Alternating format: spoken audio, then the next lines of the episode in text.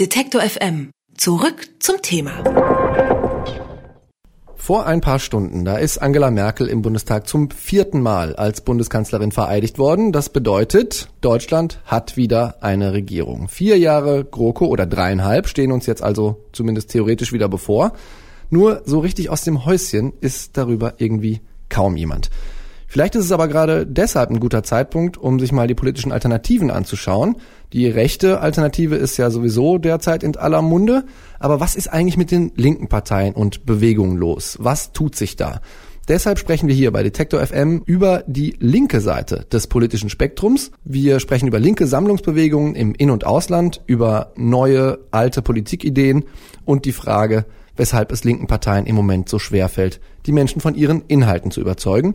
Dafür begrüße ich bei mir im Studio meine Kollegen Jan-Philipp Wilhelm und Philipp Weimer. Hallo ihr beiden. Hallo. Hi. Ihr beiden habt in den letzten Wochen intensiv zum Thema recherchiert und euch umgehört bei Parteivorsitzenden, Bundestagsabgeordneten, Politikwissenschaftlern und Aktivisten. Ja, einfach mal ganz blöd in den Raum gestellt die Frage, was für eine Rolle spielt linke Politik gerade? Naja, irgendwie ja nicht so eine große. Äh, also seit der Bundestagswahl ist jetzt ein halbes Jahr vergangen, in dem es da um viel ging, aber zugegeben irgendwie wenig um linke Politik. Äh, ich meine, Grüne wollten unbedingt mit Union und FDP koalieren. Die SPD war zwischendurch mal auf dem linke Oppositionstrip, hat dann aber doch wieder die große Kehrtwende hingelegt. Von der Linkspartei war bei all dem auch nicht viel zu hören, außer Streitigkeiten zwischen den Parteiflügeln. Ja, und tatsächlich ist es ja irgendwie so, dass sich die politische Großwetterlage in Deutschland so ein bisschen nach rechts verschoben hat. Weil zumindest äh, die theoretische Mehrheit von Rot-Rot-Grün im Bundestag komplett weg ist. Und jetzt sitzt ja auch noch die AfD drin. Und deshalb fragen sich viele, wo sind eigentlich die linken Stimmen, die sich gegen den Rechtsruck auflehnen? Wir haben uns halt gefragt, wer macht in Deutschland überhaupt noch linke Politik? Ähm, was gibt's für Pläne, damit linke Ideen vielleicht auch irgendwann mal wieder politisch umgesetzt werden können? Und wie sieht linke Politik am Ende des Tages überhaupt aus im 21. Jahrhundert? Ich sage da mal nur so ein paar Stichwörter. Digitalisierung, Automatisierung, Flüchtlingskrise. Was sind eigentlich linke Antworten auf diese Themen. Es gab ja die Forderung von Oskar Lafontaine und Sarah Wagenknecht nach einer Art äh, neuen Sammlungsbewegung. Was hat die vor? Ja, oder äh, linke Volkspartei habe ich äh, in dem Zusammenhang auch gehört. Ja, richtig. Und tatsächlich war mir dann nicht so ganz klar, was die beiden eigentlich fordern. Ähm, aber wie es der Zufall so will, war Sarah Wagenknecht vor kurzem hier in der Nähe und da bin ich da mal vorbeigegangen und habe sie zu der ganzen Geschichte mit der Sammlungsbewegung gefragt.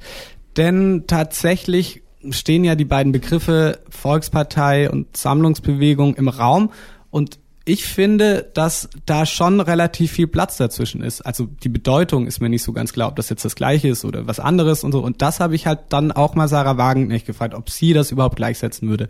Also eine linke Volkspartei und eine linke Sammlungsbewegung.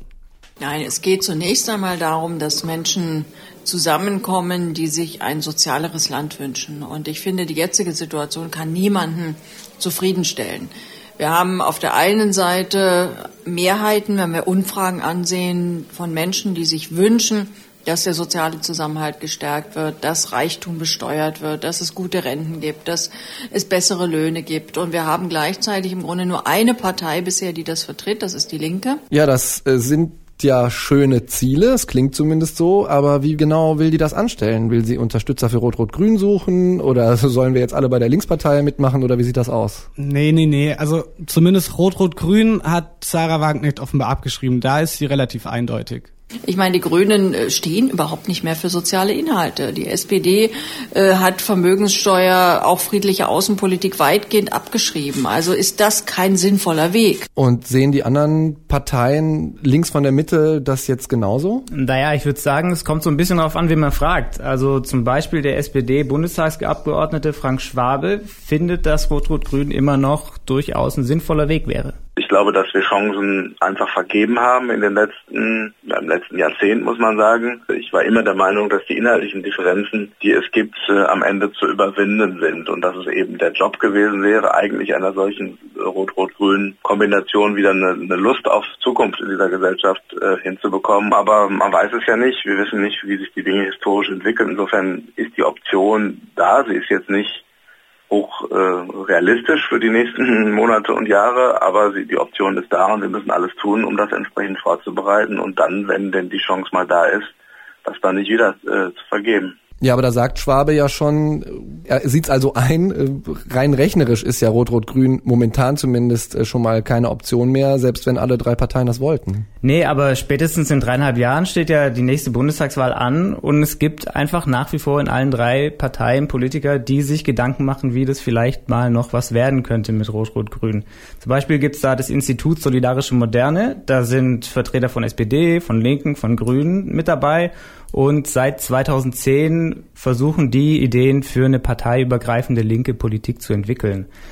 Aber äh, ich habe mit deren Vorstandssprecher Axel Trost gesprochen, der ist von der Linkspartei und der meint, dass das Ganze schon nicht ganz so einfach ist, wie sie sich das anfangs vorgestellt hatten.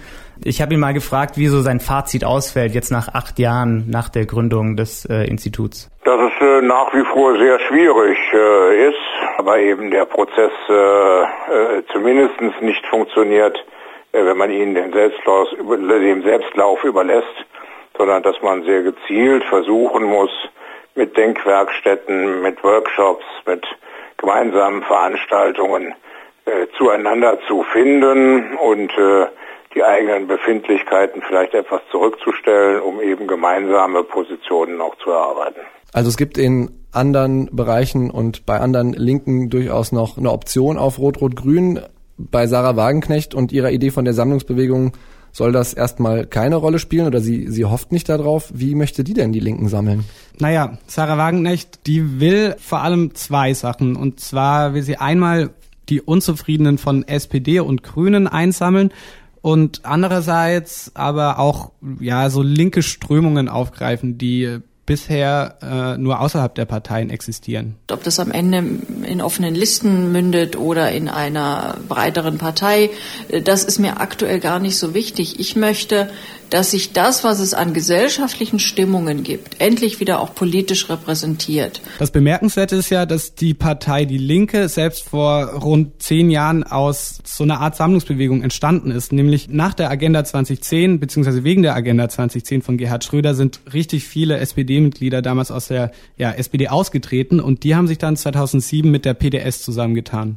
Jetzt ist aber die Linke, die dann später daraus entstanden ist, äh, bei der Bundestagswahl nie über 12 Prozent gekommen. Woher kommt denn der Optimismus für so eine neue Sammlungsbewegung? Ja, ich glaube, Sarah Wagenknecht blickt da so ganz gern ins Ausland, nämlich nach Großbritannien, aber auch nach äh, Frankreich. Und in beiden Ländern, also in Großbritannien, äh, hat Jeremy Corbyns Labour-Partei recht große Erfolge gefeiert und in Frankreich war es Jean-Luc Mélenchon, der mit France Insoumise dann doch einen recht bemerkenswerten Achtungserfolg gefeiert hat. Da, wo sich linke Parteien neu aufgestellt haben, haben sie teilweise große Erfolge. Also Corbyn hatte etwa 40 Prozent.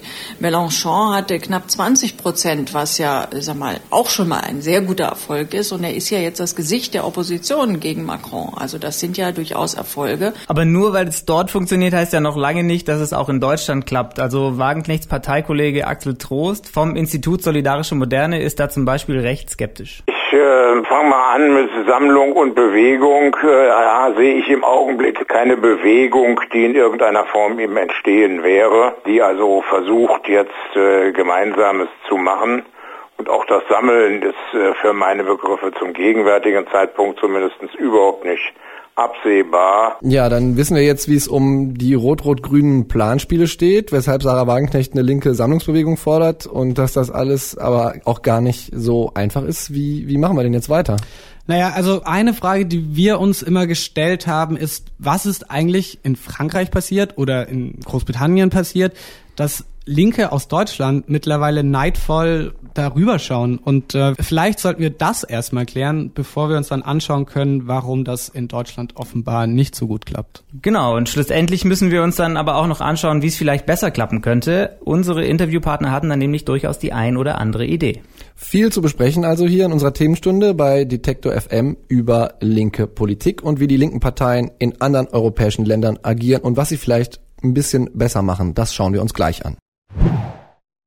Corbyn in Großbritannien und Mélenchon in Frankreich, das sind die großen Vorbilder von Sarah Wagenknecht. Aber warum sind die beiden in ihren Ländern so erfolgreich? Was macht zum Beispiel Mélenchon so besonders? Naja, die Süddeutsche Zeitung hat Jean-Luc Mélenchon mal als den Unbeugsamen bezeichnet. Denn Mélenchon, der gilt in Frankreich vor allem als charismatischer Redner und kann daher auch die Massen bewegen. Und außerdem war er früher auch mal Mitglied in der Partie Socialiste. Also in einer sozialistischen Partei zu sein, reicht schon fürs Label der Unbeugsame? Nee, natürlich nicht. Aber Mélenchon war damals schon in der Partie Socialiste immer wieder an Flügelkämpfen beteiligt. 2008 hat er dann ja die Schnauze voll gehabt und ist aus der Partei ausgetreten. Dann zwischenzeitlich hat er es mal mit einer neuen Partei versucht, äh, die Partei der Linken. Da war er nicht so erfolgreich. Und das Bemerkenswerte ist einfach, dass er heute wieder zurück ist auf der großen politischen Bühne. Denn mittlerweile ist er Vorsitzender der Partei La France Insoumise. Hm, daher rührt auch wohl so ein bisschen die Bezeichnung der Unbeugsame, denn Insoumise, ja, das heißt frei übersetzt, unbeugsam. Naja, und jedenfalls gibt es die Partei erst seit 2016 und er hat halt einfach ein Jahr später bei den Parlamentswahlen mit der La France Insoumise seine alten Genossen von äh, Parti Socialiste überholt. Wie hat er das geschafft? Also in welche Lücke ist er sozusagen gestoßen? Ja, da gab's so ein paar Vorgeschichten. Und zwar François Hollande, der war Präsident äh, und Vorsitzender der Parti Socialiste.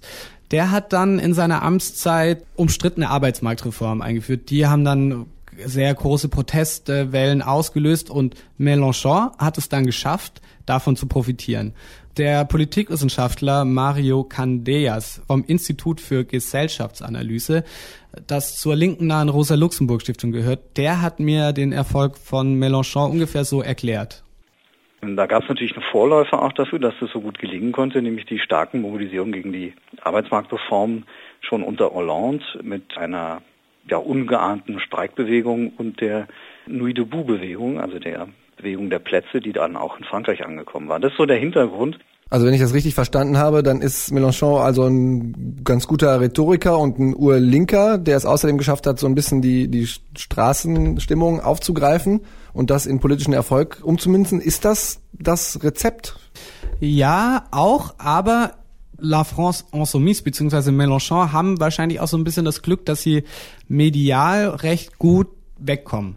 In der Darstellung in Medien und in der Bevölkerung insgesamt ist es gelungen, France Insoumise als die Oppositionspartei zu etablieren, weil die anderen entweder nicht mehr da sind, wie die sozialistische, oder eben in äh, internen Streitigkeiten wie die Konservativen oder eben der Front National versunken sind, so dass es sehr gut gelungen ist, das zu etablieren. So.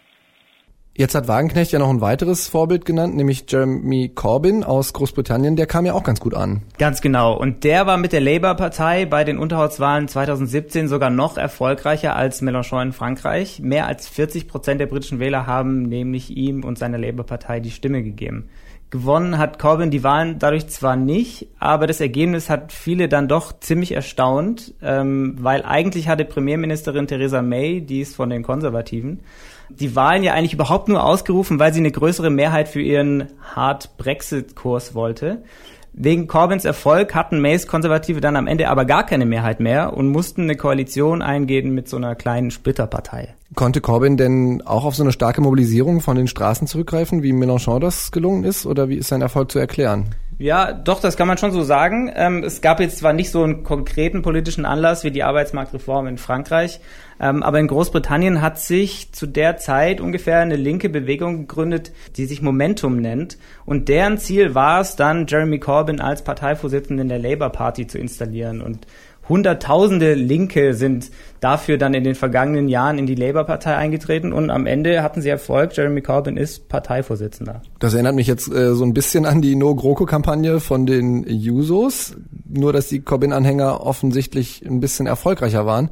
Aber was macht Jeremy Corbyn so besonders, dass für den Hunderttausende in die Partei eintreten und für den Juso Kevin Kühnert nicht? Ja, also ich glaube, das Außergewöhnliche an Corbyn ist halt, dass man ihn äh, innerhalb der Partei zwar jahrelang nur so als Hinterbänkler angesehen hat, ähm, aber irgendwie hat er auch so seit äh, 20, 30 Jahren eben seine Meinung nie so richtig geändert. Ähm, und er ist zwar nicht so der große gefeierte Redner, so im Vergleich zu Mélenchon, aber er hat eben jetzt diese Bewegung hinter sich, die viel Hoffnung in ihn steckt. Und Corbyn hat es offenbar geschafft, eine glaubhafte Vorstellung für eine bessere, eine gerechtere Welt ähm, zu vermitteln.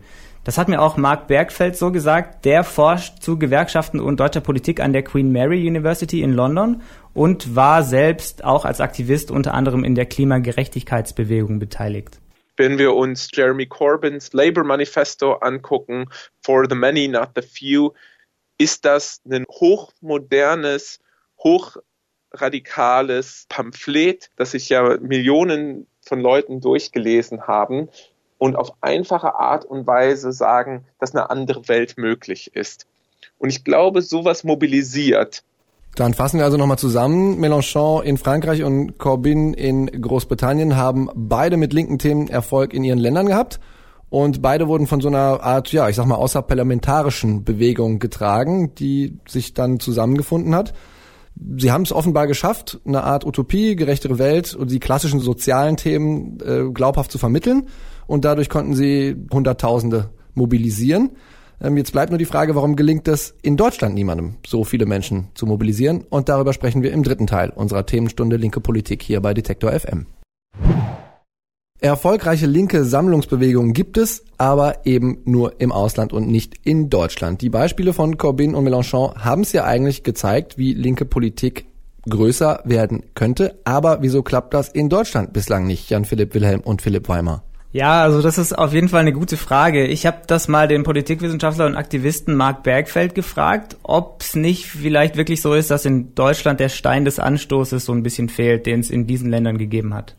Es gibt genügend Gründe in Deutschland auf die Straße zu gehen. Das ist das Paradoxe, dass wir sehen, dass fast 39 Prozent der Beschäftigten in atypischen Beschäftigungsverhältnissen sind. Wir sehen, wie Deutschland in der OECD eine der Länder ist mit den ungleichsten Vermögensverteilung.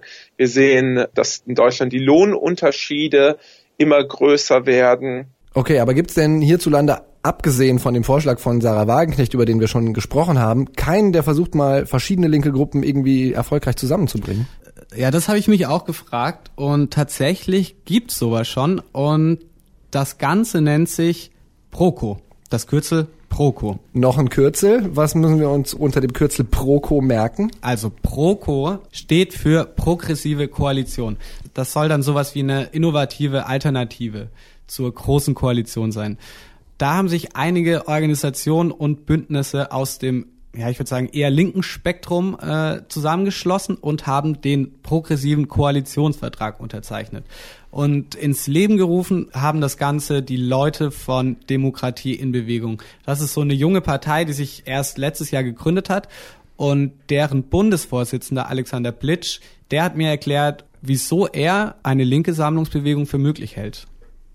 Ich weiß auf jeden Fall, dass an vielen Stellen gerade Zeichen dafür zu sehen sind. Und ich finde es ganz spannend zu beobachten, dass so dieser Wunsch nach Bündelung vor allem progressiver Ideen, mutiger, sozialer und ökologischer Ideen, politischer Ideen, das passiert eben gerade an ganz vielen Stellen. Und wir treffen die, dieselben Menschen und dieselben Organisationen auch an ganz unterschiedlichen Punkten gerade und insofern ja bin ich guter Hoffnung, dass sich da gerade einiges entwickeln kann, aber es ist sicherlich noch ein sehr früher Zeitpunkt und ganz spannend, was da in den nächsten Wochen, Monaten und auch Jahren passiert.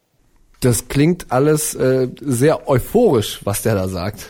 Ja klar, aber äh, bei aller Euphorie des Bundesvorsitzenden muss man halt auch sagen, Demokratie in Bewegung ist bei der Bundestagswahl zwar angetreten, also die waren klar wählbar, äh, gerissen haben die aber nicht wirklich was. Äh, deutschlandweit hat die Partei dann am Ende 0,1 Prozent der Stimmen bekommen.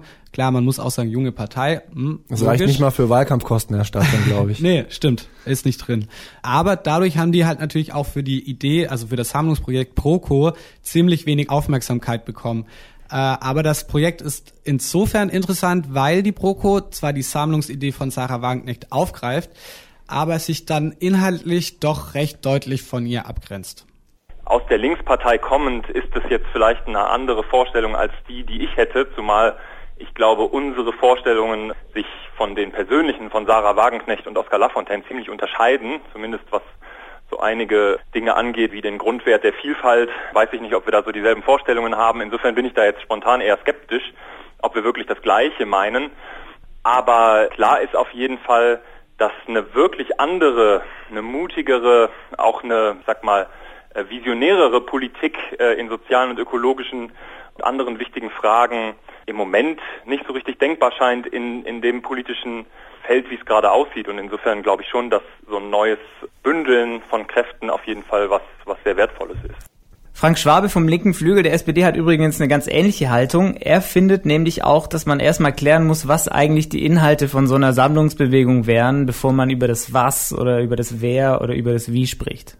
Ja, ich finde ja spannend, sich über andere Konstellationen Gedanken zu machen. Das finde ich, finde ich richtig. Man muss nur überlegen, zu welchem Zeitpunkt man welche Vorstöße mit wem abgestimmt macht. Manche Vorstöße, die man öffentlich äh, artikuliert, sind ja eher dazu geeignet, dann solche Ideen auch kaputt zu machen. Und man müsste halt darüber reden, was soll das eigentlich sein? Eine linke Sammlungsbewegung, wenn es eine Bewegung ist, wo auch sagen wir, sehr, sehr nationalistisch ausgerichtete politische Elemente mit beheimatet sein sollen, dann hätte ich damit jedenfalls große Probleme. Im Moment habe ich den Eindruck, dass diese Idee von Lafontaine und Wagenknecht eher dazu geeignet ist, nicht zu sammeln, sondern eher noch die Linkspartei zu spalten. Also insofern glaube ich, ist das jetzt nicht der richtige Ansatz. Aber die Frage bleibt ja trotzdem, also warum tut man sich in Deutschland so schwer auf einen roten Zweig zu kommen.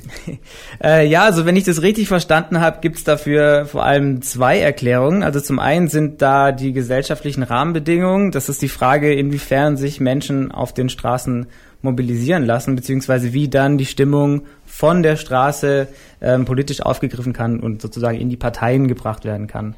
Bei Mélenchon und bei Corbyn, ähm, die haben das ja bei ihren Achtungserfolgen offenbar recht gut hinbekommen. Sie haben es geschafft, den Protestwillen der Menschen zu kanalisieren und dann in linke Bahn zu lenken. In Deutschland passiert äh, im Moment ja eher das Gegenteil, kann man sagen. Ähm, Marc Bergfeld von der Queen Mary Universität hat das äh, zumindest auch so beobachtet.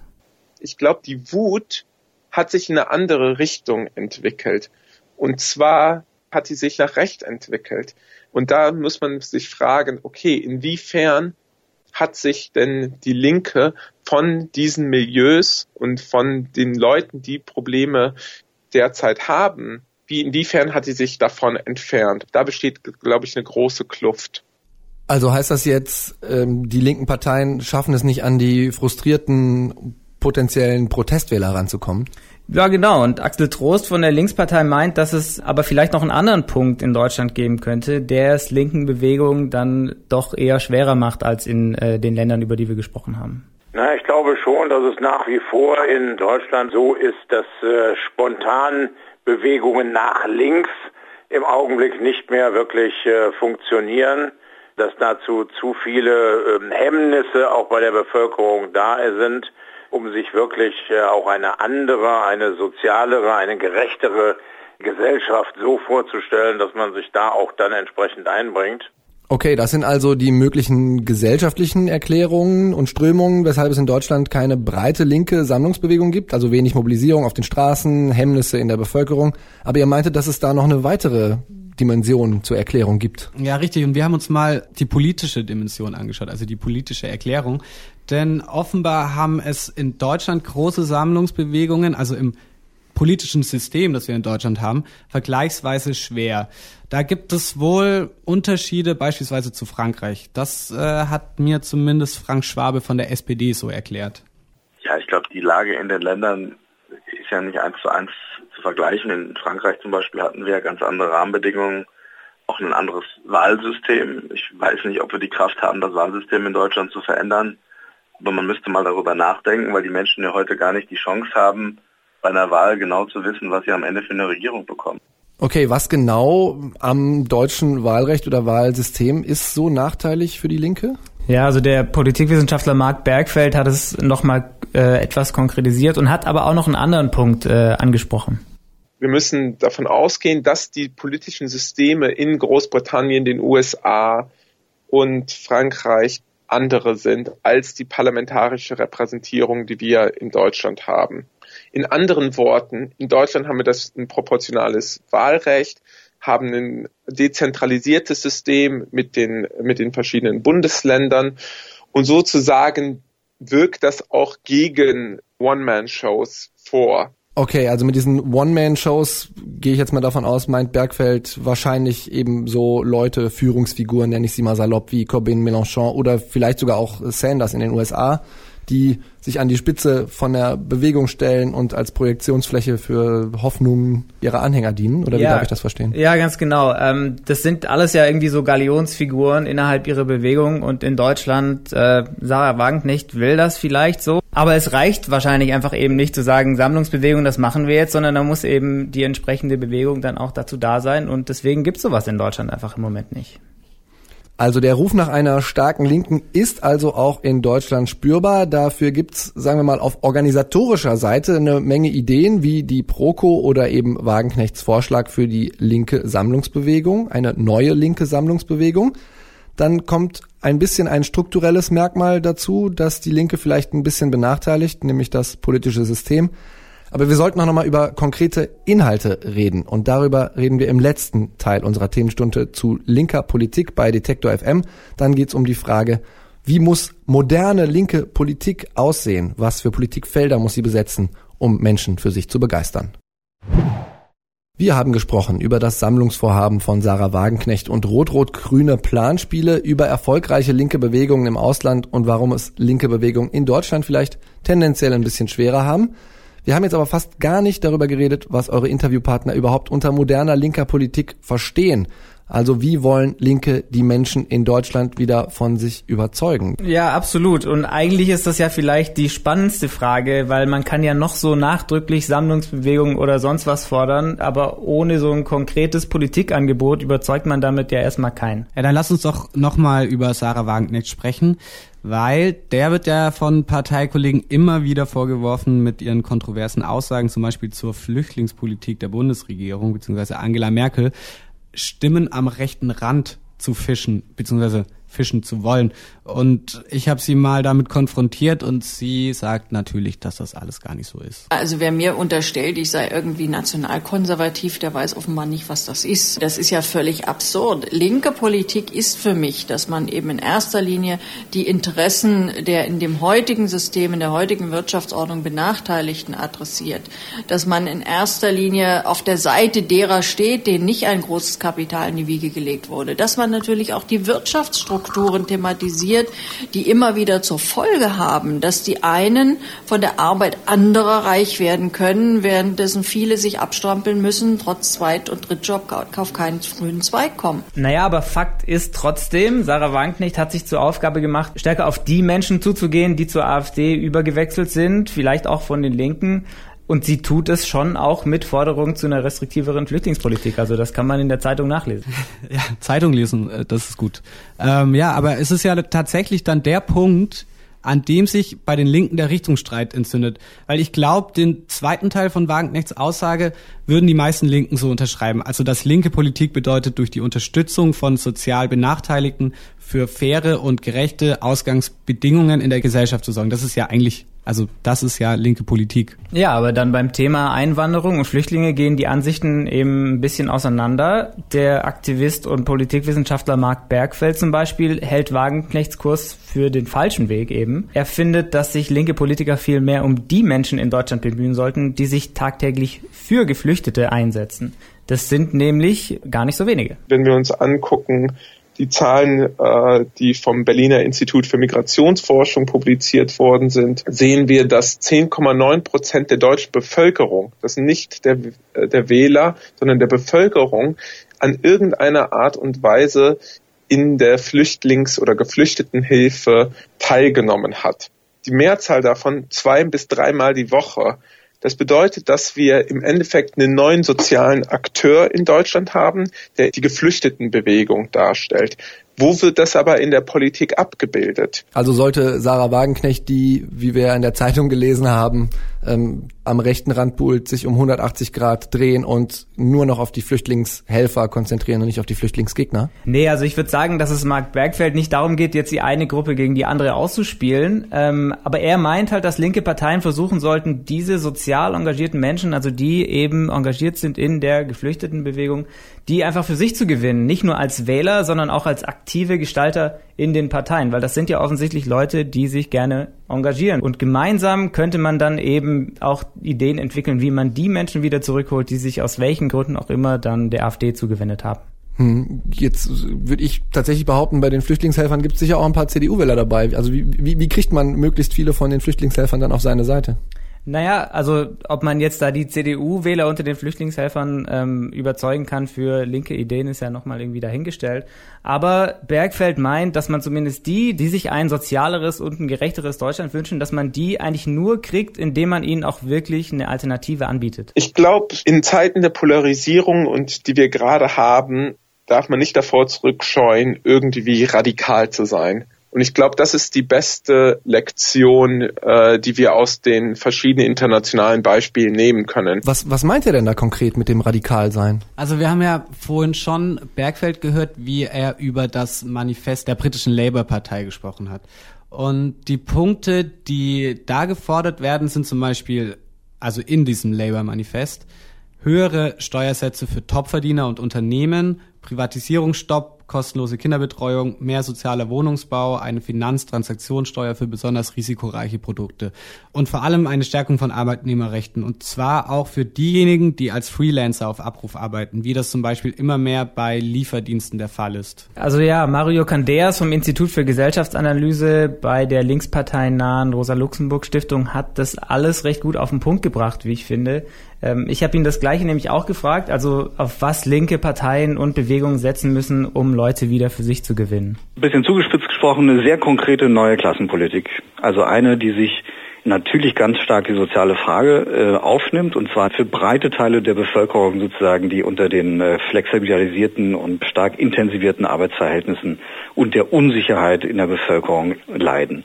Und das verbunden mit einer neuen Klassenpolitik, die sich eben auch um Fragen von Geschlechterverhältnissen kümmern, denn das ist eine Klassenfrage. Kinder zu bekommen, dafür braucht man eine soziale Infrastruktur, die das sozusagen überhaupt erst ermöglicht und einen vernünftigen Job, die das ermöglicht. Und das gilt genauso in der ökologischen Frage.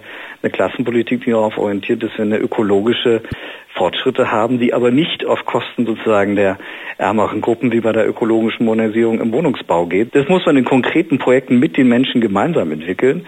Und dann wäre so eine Bewegung sozusagen auch wieder glaubwürdig, weil sie im Alltag der Leute schon einen Unterschied macht. Ja, wenn ich mir das so anhöre, da höre ich Begriffe wie Klassenpolitik. Das klingt für mich jetzt äh, relativ verstaubt. Und es gab auch eine sehr interessante Studie zur letzten Bundestagswahl. Da wurde die Sprache und wie kompliziert die ist in den Wahlprogrammen der Parteien analysiert und herauskam, die Linke hat das komplizierteste Wahlprogramm, macht einen sehr akademischen Stil, macht aber für eine ganz andere Klientel Politik. Wie wollen die das schaffen, da wieder mehr Leute mitzunehmen und weniger abstrakt zu werden? Ja, also ich glaube, du hast schon recht, äh, aber ich würde sagen, dass Candeas jetzt nicht fordert, dass linke Parteien das Wort Klassenpolitik auf ihre Wahlplakate drucken sollen. Aber stimmt schon, auch Marc Bergfeld ist zum Beispiel der Meinung, dass sich die Linke auch ein Stück weit ja, lösen muss von ihren manchmal etwas verstaubten Begrifflichkeiten, um heutzutage bei den Menschen anzukommen. Wie gestaltet die Linke die Zukunft und gibt eine Vision vor, die nicht irgendwie in 1917 liegt oder in irgendwelchen imaginären Räterepubliken liegt, sondern wie knüpft sie an dem, was heute geschieht, an und gibt eine Zukunftsvision, die demokratisch ist, die antirassistisch ist, die Gerechtigkeit sich auf die Fahnen schreibt und konkrete Lösungsansätze vor Ort gibt. Genau, und Alexander Blitsch von der jungen Partei Demokratie in Bewegung hat da eine ganz ähnliche Ansicht. Ich glaube, dass man mit neuen mutigen Ideen, die man, die man jetzt in die Gesellschaft trägt, die man auch in der Gesellschaft entwickelt, denn da sind diese Ideen da, ähm, und sie dann eben auch konsequent in, der, in die Politik trägt und da umsetzt. Ich glaube, so ähm, äh, kann es und so und so wird es gehen und so wird sicherlich auch ähm, ja, so wird auch wieder starke linke Politik möglich werden. Ja, dann versuchen wir uns doch mal äh, eine Art Fazit. Wird das was mit einer großen linken Sammlungsbewegung bis zur nächsten Bundestagswahl, wie auch immer die dann aussieht? Also ich glaube, wir zwei, äh, Philipp und ich, können hier jetzt keine großen Prognosen treffen. Aber vielleicht ist es mit der linken Sammlungsbewegung am Ende auch gar nicht so der Punkt. Es geht ja irgendwie auch viel mehr darum, dass wieder debattiert wird um Inhalte, um Bündnisse und so weiter. Und wenn die Linke, also ich meine jetzt nicht die Partei, sondern alle, die irgendwie mit linker Politik zu tun haben, das tut, das tun, dann ist sie auf jeden Fall auf einem guten Weg, denke ich. Okay, aber dann lass uns doch zum Schluss nochmal in ein Zitat von Mario Candeas reinhören. Der fasst da die allgemeine politische Lage in Deutschland ganz gut zusammen. Und ich fand das ganz spannend, nämlich auch mal so abseits äh, der ganzen linken Thematik das anzuhören. Die Merkel-Jahre sind vielleicht noch nicht vorbei, aber diese Stabilität, die seit der Ausbruch der Krise äh, in Deutschland im Vergleich zu Rest Europas oder auch den USA geherrscht hat, das ist vorbei. Auch die großen politischen Umwälzungen, die ganz viele Länder um Deutschland herum oder im europäischen Süden getroffen haben, auch die USA sind jetzt auch in der Bundesrepublik angekommen. Wir sehen ja auch viele Versuche, Neues zu gründen. Äh, ich glaube, dieser Prozess ist noch lange nicht abgeschlossen. Wie wird, wie kann sich linke Politik in Deutschland entwickeln unter diesen Voraussetzungen? Wir werden das hier bei Detektor FM jedenfalls im Auge behalten, was in der deutschen Politik in den nächsten Monaten und Jahren passiert. Philipp Weimar und Jan Philipp Wilhelm waren das. Herzlichen Dank für eure Zeit. Danke dir. Ja, vielen Dank, Christian. Alle Beiträge, Reportagen und Interviews können Sie jederzeit nachhören im Netz auf detektor.fm.